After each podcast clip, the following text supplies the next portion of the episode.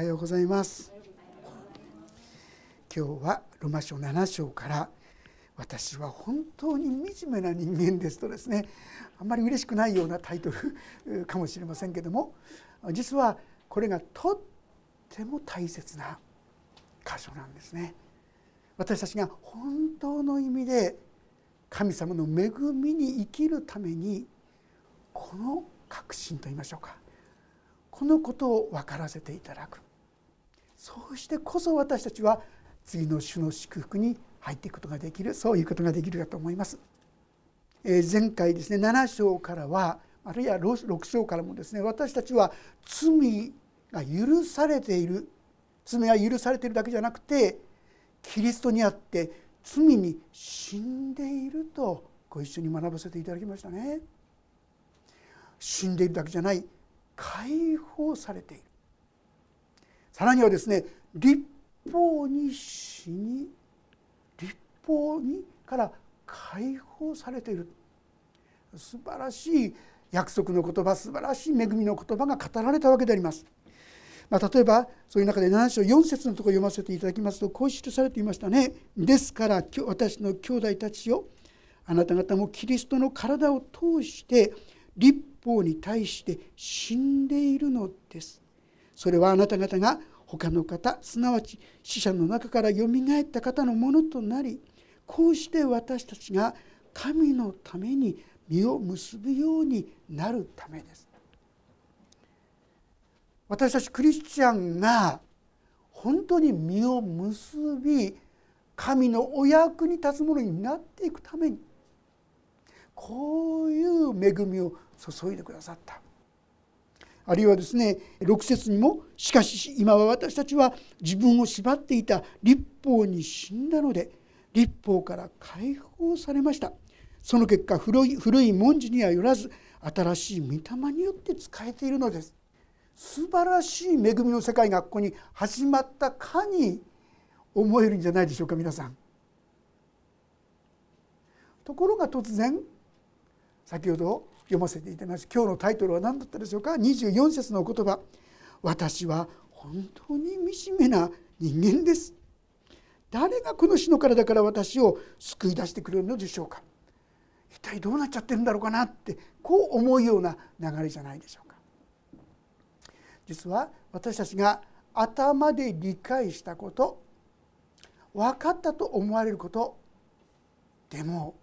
それが本当に分かっているかと言いますとどうもそこら辺が曖昧ですね。ですから私たちはここら辺のところですね行ったり来たり私自身もそうでしたけども分かったと思うんですがしばらくとしたらやっぱり分かってないなとかですねそんなことを繰り返しているわけなんですね。でもそういう中でついには知っていただきたいのはこの2章8章2節には何と書いてあったでしょうか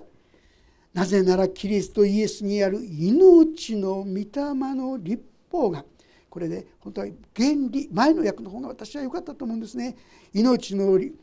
の原理が罪と死の原理からあなたを解放したからです。私はそういうところから本当の意味で解放された生き方ができるんですよ。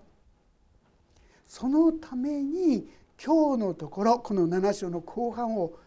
しっかりと理解して学ばせていただいて受け取らせていただくこれが必要だということを語ってくださっているわけであります。そういうことで14節私たちは立法が霊的なものであることを知っています。しかし私は肉的なものであり売り渡されて罪の下にあるものですと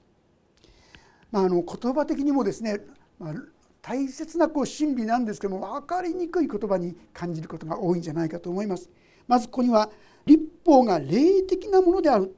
という意味なんですけども、まあ、分かりやすく言えばこれは神から来たものだということですよ。まあ、この前半の方で立法が来たためにみんな罪にがんじがらめになっちゃったんですよってお話が出てきます。ですからそうすると立法の結果として私たちがひどい目になっちゃったひどいことになっちゃったんですか立法は悪なんですかっていうこういう議論考え方が出てくるわけですがそうじゃありませんよ。主の教え自体は正しいんですよ。正しいというも神から来ているものなんですよ。ただしかし私は肉的なものであり売り渡されて罪の下にあるものです。これパウロ自身の告白ということができると思います神の教えは正しいんだけども私はこの肉的なものっていうのはですねこれは肉の性質本性が罪ってこういうような意味ですね。本性において私たちは罪の性質を宿すものですから罪の下に生きるもの、まあ、よく言いますが罪を犯したから罪人なんじゃなくてね人間は罪人だから罪を犯すんだというこの真理をしっかりと把握って言いましょうか理解させていただくことが必要だってことなんです。あの罪を犯したからこうやったからああやったからだから私は罪人じゃなくてアダムとエヴァ以来私たちの中に罪が入り込んでしまってて今私たちは罪人となってしまっているだから罪を犯しているんだよというこの現実をしっかりと把握する認識する必要があるそうでなければ私たちはついつい罪を犯したってがっかりしすぎちゃうんですね。自分の罪をですね悔いることは悪いことじゃありません。でも神様はそのことを通して私たちに罪の性質自分の中に宿っているその姿を教えようとされた。今までも学んだように立法は何のためにあるんですか？それは私たちが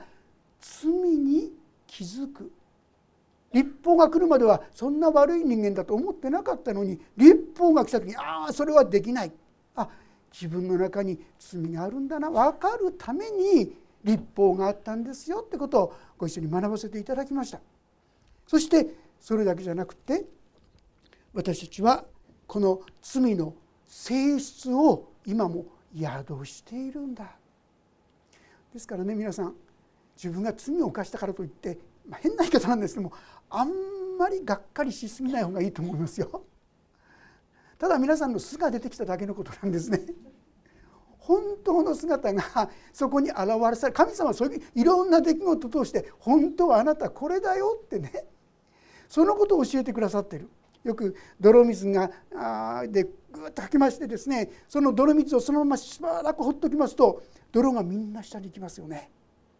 そうすると真水のようにきれいな水にも見えますよ。私錯覚するんです。いや私もきれいになった私もいい人間になったかもちょっと書きましたらいいですね。ブワーッと出てきますよ。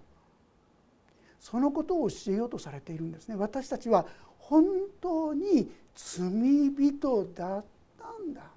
自分でどうにもならないそういうものだったんだということを教えるためにあるいは私にそのことが理解できるようになるためにこのところをですねちょっとしつこいくらいに細かく細かく書いてくださっているとこういうことであります。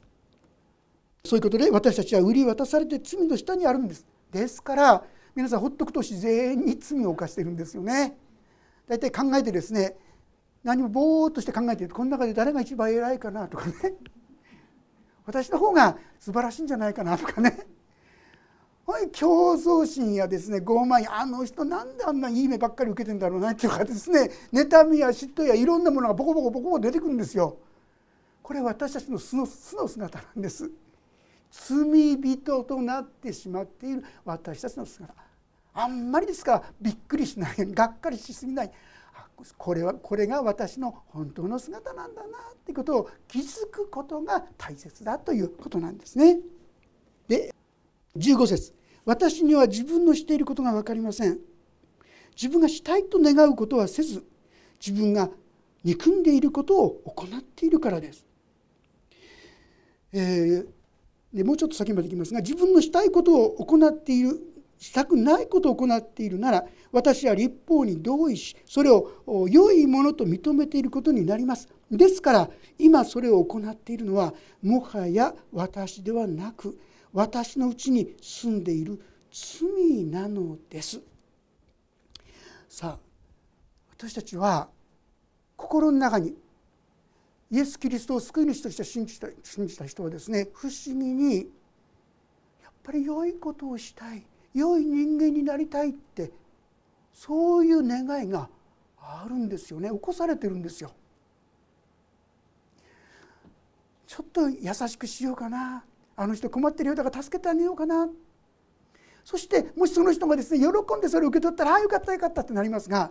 その人がちっともですねそのことを感謝もせずですね何あんた？なんてですねもしちょっと反対の態度を取ったらどうですか？カーッときてね。こんだけ優しくしてあげようとしてるのに何この態度はなんてですね。本当はその人に優しくしてあげたいのに親切にしてあげたいのに出てくる言葉怒りとですね。もう頭きてですねわなわなするようなそんな怒りが出てきてしまう。良い人になりたいって願ってるのに現実にはそうじゃないものがポコポコ出てきてしまうこれが私たちの今の状態ですよと教えてくださっているわけであります。でここで大切なのはそれはもはや私ではなく私のうちに住んでいる罪なのですなんか人のせいにしてみたいですよね。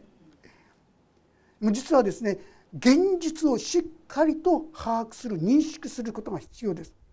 実は今私たちの中にはある意味で分裂した2つの人格があるんですよ。片方は神様に従っていきたい神に喜ばれることをしたいという思いがあるんです。嘘じゃないんです。でもそのことをしようとするといやでもあの人にはしたくないなとかね。でもこれは自分にとって損になるからとか。純粋じゃない思いがポコポコ出てくるんですよ。そしてまあもうやめたやりたくないなんて。そういう心が結局支配してしまってそれができなくなってしまっている。これが今の私たちですよ。そして実はその悪い心。それが罪というものなんですよ。と教えてくださった。で実はここの罪はね単数形なんですよ。やれ人を妬んだ憎んだ嫉妬したっていう細かい罪もあるかもしれませんがここでは罪そのもの。一つの人格を持っているかのように表されてますね。私たちの中にはもう罪に連れて行こうとする思いが絶えず働いている。さっきですね言いましたように人に優しくしようと思ったら同時に来いでもそれは損だよな嫌だよなしたくないな。反逆心も同時に出てきちゃう。これがあなたのうちに住んでいる。罪のなせる技だってことを知ってましたか？だからあんまりがっかりしすぎないようにとこういうことなんです。どうして？そこからのちゃんと解放の道が神様によって備えられているからですね。ああ私たちはそういうふうに罪によって自分の心が分裂状態？神に従っていきたいと思うけど嫌だ。そんなの嫌だ。損する。そんな気持ちの両方がある。こうなるわけであります。18節。私は自分のうちにすなわち自分の肉のうちに善が住んでいないことを知っています。私には良いことをしたいと願いがいつもあるのに実行できないからです。自分の中にですねいい気持ちがないんじゃないんですさっき言ったイエス・キリストを信じた人は御霊によって神に喜ばれるものになりたい神の命令に従っていきたいという気持ちができるならそうなりたいというが不思議に不思議に与えられてるんですよ。もうどん底のですねもう神様から遠く離れてしまったような状態にいてもこんなんじゃダメだいつか本当に神に喜ばれるものになりたいそんな思いが実はあるんです。だけど現実にそれを行うことこれを善と言ってます善がないって別な言い方します早くですね皆さん諦める方がいいんですよ。自分はねもうちょっといい人間だと思ってらっしゃるんですよ。もうちょっと頑張ればねなんとかなると思ってるんです。もうちょっと一生懸命お祈りすればもうちょっと聖書をきちんと読めばもうちょっと神様にですねこう仕えていけばどうぞやってください。やっぱりダメだっていうことに気づくだけです。そういうものではないんです。自分の中にはとことんこの神に逆らう神に従いたくないそういうものが存在していたんだ。このことを知ること認めることが大切なんですね。でさらに先に進みますが私はしたいと思う善を行わないでしたくない悪を行っています。私が自分でしたくないことをしているならそれを行っているのはもはや私ではなく私のうちに住んでいる罪です。まあ、ある程度理解分かるでしょ？だってこうしたいって自分でね神様に喜んでしたいって思ってるのになのにいざそのことをしようとするこの人に優しくしようと思ってると優しさどころかあの人あの時にこんなことやったよねなんてですね 思い出してはその人にして恨みや憎しみがブワッとこう出てきてしまって良いところじゃない悪いことしてしまうなんてこったってことですよねこんなふうに私たちはなってしまう。でこれは何度も言いますが私が自分でしたくないことをしているならそれを行っているのはもはや私ではなく私のうちに住んでいる罪です。この罪のことがあそうだったんだ。どうも自分はですねどうもおかしいおかしいそうだった。このことがきちんと受け止められると問題はこの罪に対する処理でなんとかなっていくってことなんですよ。今まで私たちは学んできましたね。イエス・キリストは私の身代わりとなって十字架にかかってその罪を許してくださいました。許してくださっただけじゃない。2000年前にキリストのうちに選ばれていた私たちはキリストと共に死んだんだだからもう私たちは立法に対して罪に対して死んだんだこうお話ししましたけどもこのことが現実となっていくためにこのことが本当の意味で必要な真理ということなんですね。21節そういうわけで善を行いたいと願っているその私に悪が存在とするという原理を私は見出します。原理というのはどういうものか分かりますか？いつでもその状況が起こることそれ原理ですよ法則と言ったらでしょうかね。まあ、例えば今ここにはですね万有引力の法則って働いてます原理と言いましょうかねですからこれを落としますと必ず落ちていくんですよ。これ場所を変えてですねアメリカに行ったら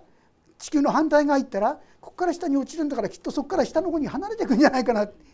そんなことないんです。どこ行ってアメリカでもアフリカでもですどこ行っても必ずこうやって下がってきます。これ万有引力の法則が働いてるからです。いいですか？私たちには罪と罪の立法がいつも働いているんです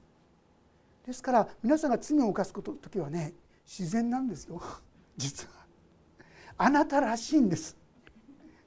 罪人であるあなたらしいんです。でもそれでいいわけじゃないんですよね。イエス様はそこから私を自由にさせるために解放するためにイエス・キリストを送ってくださった。問題はそれをどうやって自分に当てはめるか自分が受け取らせていただくこのことをきちんと学ぶことです。それがこれから以降ですね。中心は次回になるかと思うんですけども命の御霊の原理が罪と死の原理からあなたを解放したこの原理これをですね知ることです。今万有引力の法則があるって言いましたけどもさあこれこれを落としますとどうでしょうか？落ちていきますか？落ちてきませんよね。これ万有引力の法則がなくなったんですか引力の法則が働いてるんです。でもそれを妨げる手が入ったんです。それによって万有引力の法則が働くな力を表さなくなることができるんです。これがここで言う命の御霊の原理というものなんです。命の御霊の原理が働き始めると私たちはこの罪と死の原理から解放される。その影響を受けなくなることができる。その方法が今この発祥にわたってですね記されているということなんですね。ただその前にもうちょっとこの先を進んでいきますが22節私は内なる人としては神の立法を喜んでいますが私の体には異なる立法があってそれが私の心の立法に対して戦いを挑み私を体にある罪の立法の取りうちに虜としていることが分かるのです。いかがでしょう？そうだよなって思いませんか？アーメンじゃないでしょうかね？本当に良いことをしたいのにできない。私のうちにはそんな力が働いているんだなってこういうことであります。結果としてどうなるでしょうか？24節の言葉「私は本当に惨めな人間です」誰がこの死の体から私を救い出してくれるのでしょうか？先ほど言った素晴らしい神様の解放した者にとっては驚くような悲しい告白のように見えますが実はこの言葉こそある意味で私たちが本当の意味でのこの解放を味わっていくための大切な土台ということができると思います。ああ本当に自分はどうしようもないんだなって。別な言い方をしますと私たちはねそこまでどうしようもないと思ってないんですまだ。もうちょっとですね頑張ればなんとかなると思ってます。もうちょっと祈ればなんとかなる。もうちょっとああすればこうすれば良い人間になっていくと勘違いしてるんです。あ自分はもうどうにもならない。救いようのないそういう人間だ。もうちょっといい人間かと思ってたら結局心の中にあるのは何もかもが自己中心。本当の意味で人を許すとか愛するとかそんなことできない存在なんだな。本当に惨めな人間です。さあこの告白が出てきた時にですね別な言い方しますと自分にはもうどうしようもないということが受け取られた時に何が出てくるでしょうか？25節。私たちの主イエス・キリストを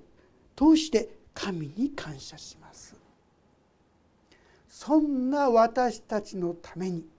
いやそんな私たちだからこそ十字架があったってことです皆さん。そしてそこからの救いの道が整えられた。本当に感謝なことじゃないですか。ですからこのパウロが言うように私たちも主よこんなもののためですか？こんなにあなたに逆らいこんなにあなたにひどいことをし続けた私のためですかそうだよ。いやそうだからだから十字架だったんだよ。それによってあなたがそこから解放されるためだったんだよ。こういうわけであります。しかし面白いのはこの25節ではこうして私の私は心では神の立法に仕え肉では罪の立法に仕えているんです。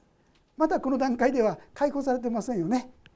心ではですねいい心なんですが相変わらずやっぱりダメだやっぱり失敗する。そうですね。ここのところはですね私たち学んだと思って分かったと思ってもねまたそのうち分からなくなるかもしれない。私も何度も何度も行ったり来たりしました。これ私勝手に預けてですね このことをね自転車乗りの法則ってつけたんですね 何のかって言いますと自転車皆さん乗る時に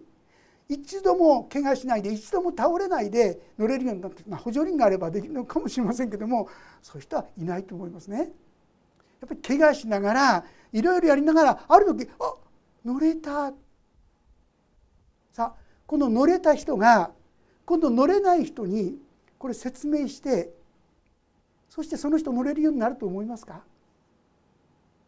昔はですね自転車もうちゃんとなんあれが三角のこういうところに足片方入れてですね でペダルこむ変なこんなことをやりながらですね自転車習ったりしたんですそれでもある時に乗れるようになるんですよ。どうやってって説明されても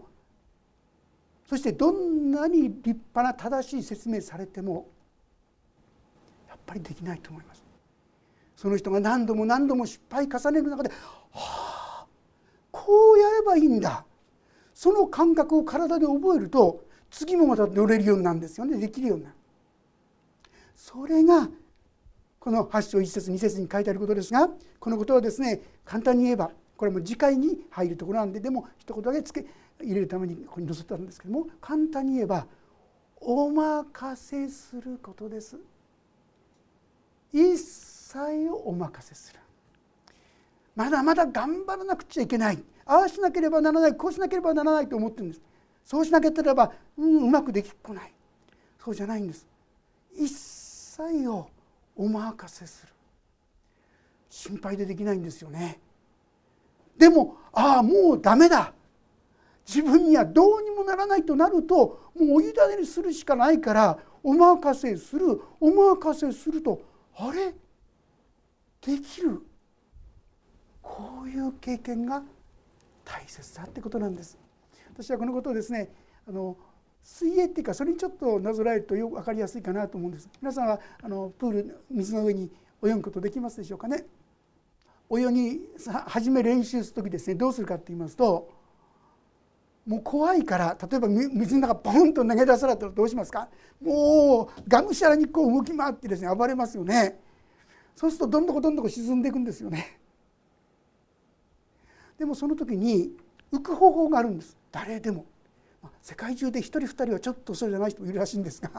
あのほとんどのほとんどの人は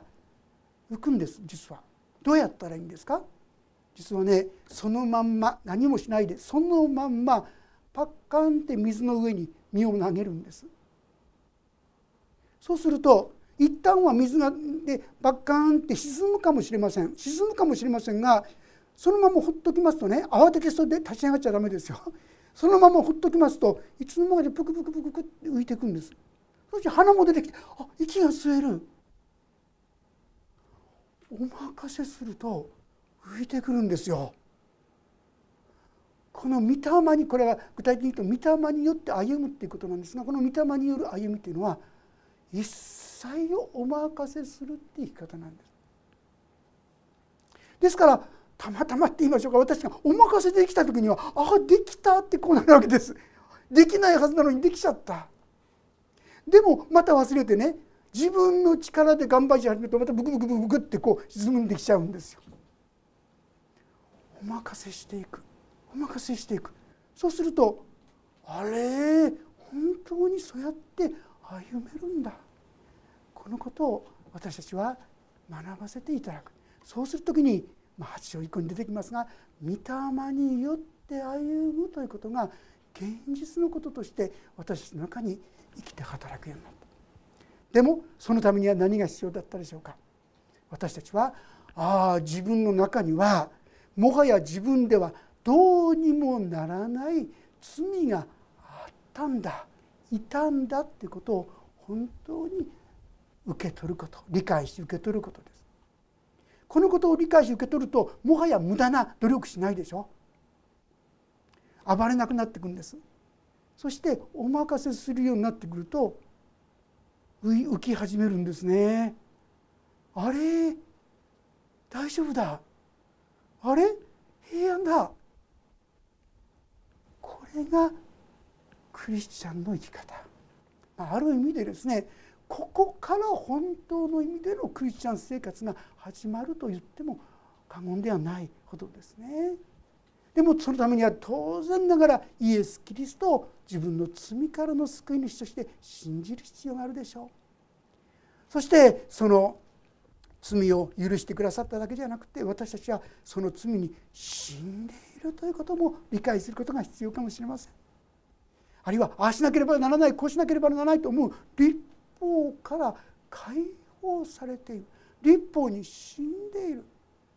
このことも知る必要があるかもしれません。まあ、ですからねこの8章の一節ではこういうんですね。こういうわけで今やキリストイエスにあるものが罪に定められることは決してありません。もう一度このことを思い出させるんです。あ本当に私の罪はもう許されていたんだ。ああ私は本当に2000年前にあのキリストと共に十字架にその中にキリストの中に私は選ばれていたんだ。そこにいたんだ。そして私はそこに死んでそこから解放されていたんだ。そういうことを知る時にああじゃあお任せします。こんな私ことも変えることができるんですね。生かすことができるんですね。と言ってこのお方に一切合切をお任せすることができるようになる。クリスチャン生活とはそういう意味で委ねた歩みお任せする生涯ということができるかと思います。私たちは自分がもしかしたらこんな同じようなことですね。罪を犯し続けてるのは救われてないからじゃないかとかですね。こんな自分はもう神様はですね。許してくれないんじゃないかとか。そんな勘違いをすることがあるんですがもし皆さんが心から自分の救い主としてイエス・キリストを信じたんであるならばここにありますように決して強い言葉ですよ。決して罪に定められることはない。私たちはそういったものから解放された生き方がこの自分に与えられているんだ。必要なのはこのお方にお任せする。それだったんだ。このことをですねもう一度しっかりと共に学ばせていただきたいと思います。そして神様が私たちに約束してくださって与えると言ってくださっている恵みをですねもっともっと豊かに共に味わっていくものとならせていただきたいと思います。お祈りをいたします。天の父なる神様私たちに与えられた恵みがどれほど偉大なものであるのか感謝に満ちたものであるのか私はあんまりまだ知らないでいます。というよりも自分がそれほどどうしようもないものなんだ。罪に打ち勝つことができないそういうものなんだ。ということをまだ十分に死を認めてないように思います。どうぞ私たちの肉には本当に罪が住んでいて自分にはどうすることもできないんだというこの現実をしっかりと受け止めさせてください。そしてそのために来てくださったイエス・キリストの見救いの御業をもう一度明確に教えてくださりそしてこのお方に一歩も二歩も委ねてそして神の恵みを実際に体験していくことができるお一人一人とさせてくださるようにお願いいたします。お一人一人のうちこの恵みが豊かに豊かにありますようにイエス・キリストの皆によって祈ります。もうしばらくそれぞれに応答の祈りをお進みください。